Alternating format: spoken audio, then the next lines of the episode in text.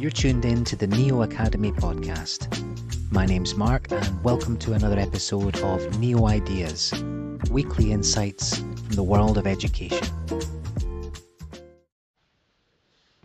Marketing and recruitment in 2022 Five Things to Try. This year's EAIE Community Exchange was such a great event. After such a tumultuous period, it felt like the dust had actually started to settle on all of these changes and shake ups in our sector. The Community Exchange was a great time to come together and share ideas on how to move forward again. Which changes to embrace, which to eliminate, which structures and approaches to disrupt, and which to ditch. In the spirit of this event and its tagline, Bolder, Braver, Go, we delivered our own session, Marketing and Recruitment in 2022 Five Things to Try. Neo's Alejandra Otero, Mats Engblom from University of Helsinki, and Ilaria Bossi of Università Cattolica del Sacro Cuore delivered the talk together and focused on a message of trying something different. As Matt said in the opening segment, the world's changing fast and we don't want to stagnate.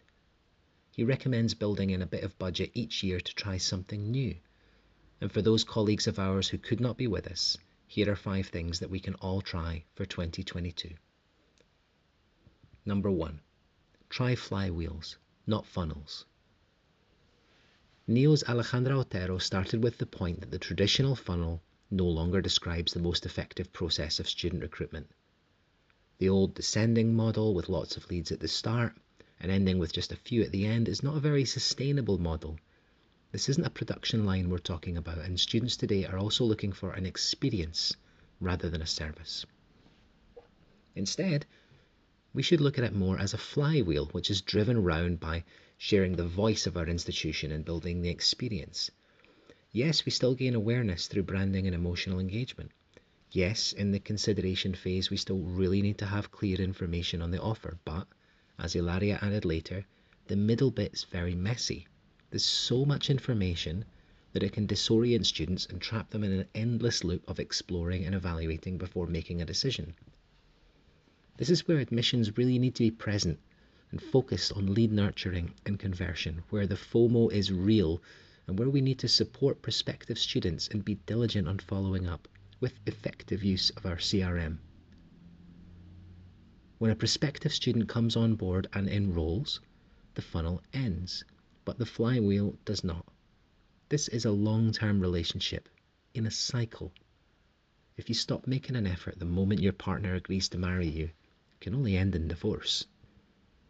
Building loyalty, supporting ambassadors and evangelists, facilitating experience sharing, forming the experience with ad- academics and marketing working together to ensure that things are the best they can be.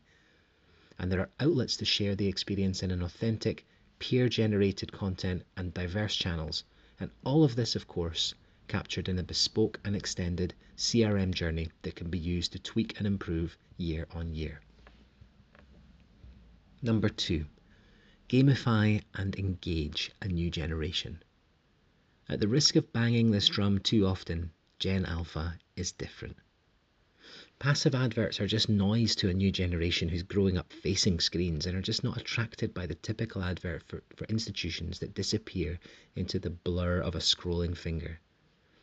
Gen Alpha are not passengers but protagonists. They want to engage, and if you want to reach them, gamifying your online content is worth a shot. Alejandra used the example of KFC's gamified ads on Facebook Instant Experiences, which increased their sales by 106%. The technique they use could be applied to any course or institution.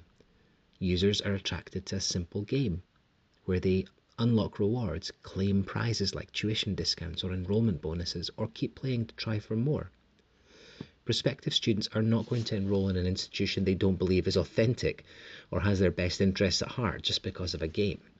The rest of your offer has to be clear, well thought out, and the call to action effective. They will, however, notice you and engage with you, which is one of the steepest challenges today. Why not give gamification a try? C.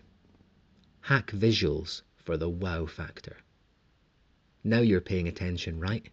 Why did Neo just change numbers to letters? Have they just given up on coherence altogether? That's called pattern interruption, and it's a powerful tool. The brain loves predictability because that means safety. When things conform to predicted behavior, the brain goes into autopilot until something changes and it heightens its state of alertness. Pattern interruption heightens the state of alertness, and it can be done in written content, such as our very crude example there. This is not interruption marketing, which is definitely not a good thing, as Seth Godin emphatically told us back in 2008. No, this is just putting a new twist on the familiar to make something stand out could be as simple as unexpectedly switching camera angles or the music volume in a video, or designing your Instagram image to make it look like your subject hands are extending outside the frame. Simple things that make you take notice in a more conscious way. The triple vertical technique is also great for wow. Instead of having one single advert, for example, Instagram stories, try segmenting it into three distinct but related parts. The top part could be an attention grabber and a summary of what you're offering, an explanatory video in the middle, and a call to action at the end. Visually rich, drawing the eye down with a reason to investigate. Tracking all of this engagement, however, is going to get a little trickier. As Alejandra put it, bye bye Cookie Monster. The Facebook attribution window has changed from 28 days to 7, so we lose a whole lot of data in tracking our leads. To top that off, Google has responded to political pressure and is moving towards more privacy on the web with no cookies from 2022. This means that users should be tracked in anonymous clusters instead for behavioral insights, and that will require a relearning of some basic rules of the game. If you want wow, you also need to know how, so do reach out if you need support. 4. Divide and conquer. This all sounds a bit Genghis, but Ilaria really speaks from experience on this topic. The question of when you should outsource in marketing and recruitment is a big one. However, Ilaria had some great advice for us on how to divide up your tasks and find where outsourcing could really add value. It's been a steep learning curve this year, and in times like these, delegating and outsourcing can be a way to stay ahead. Organic searches rarely find universities, put in Masters in Milan into Google, and your first results will likely be an education portal. Partnering with portals is therefore one of the most obvious and important steps in outsourcing some of your marketing, along with the more traditional agents in various countries of interest. In such partnerships, there are complexities, however. How do you choose one? They have to be strong in your specific context, e.g., with proven results in promoting medicine degrees or in a particular market like, say, India. Ilaria recommends having a deep conversation to really understand the validity and value of what the portal, agent, or marketing consultancy is offering. Now, this might seem time consuming, but it's worthwhile to improve budget allocation. For example, different countries use social media differently, so even established channels need specialized local knowledge. You can also get great data back from these providers, which can be funneled back into your overall strategy to make sure it's coherent across all areas of visibility. Students want authenticity and engagement these days, but you also need to know if your message is achieving these things. It's for this reason that we recommend optimizing collaboration with outsourced partners. Establish a code of conduct. Check with providers if communications are smooth enough and whether they are getting the right data from you and providing the right data in return. 5. Be prepared to leave fully offline recruitment in the past. We need to stay open and flexible. Things will not go back to how they were before, and the sooner we accept that, the better we can adapt and make the most of it. We'll most likely find ourselves in a hybrid situation where some recruitment is offline, but the vast majority is online, such as in Matt's context at the University of Helsinki. This is not only due to the COVID 19 pandemic, but to changing behaviour and new generations of digital natives. As Ilaria put it, we don't lead the game, we go where students need us to be.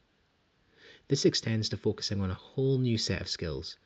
As Matt's remind us, we can try new things without throwing the marketing budget at it.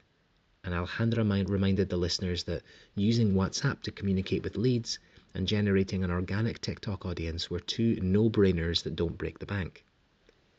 We hope that you'll try at least one of these things and remember that there is a community around us to share and support as we adapt and rise to new challenges.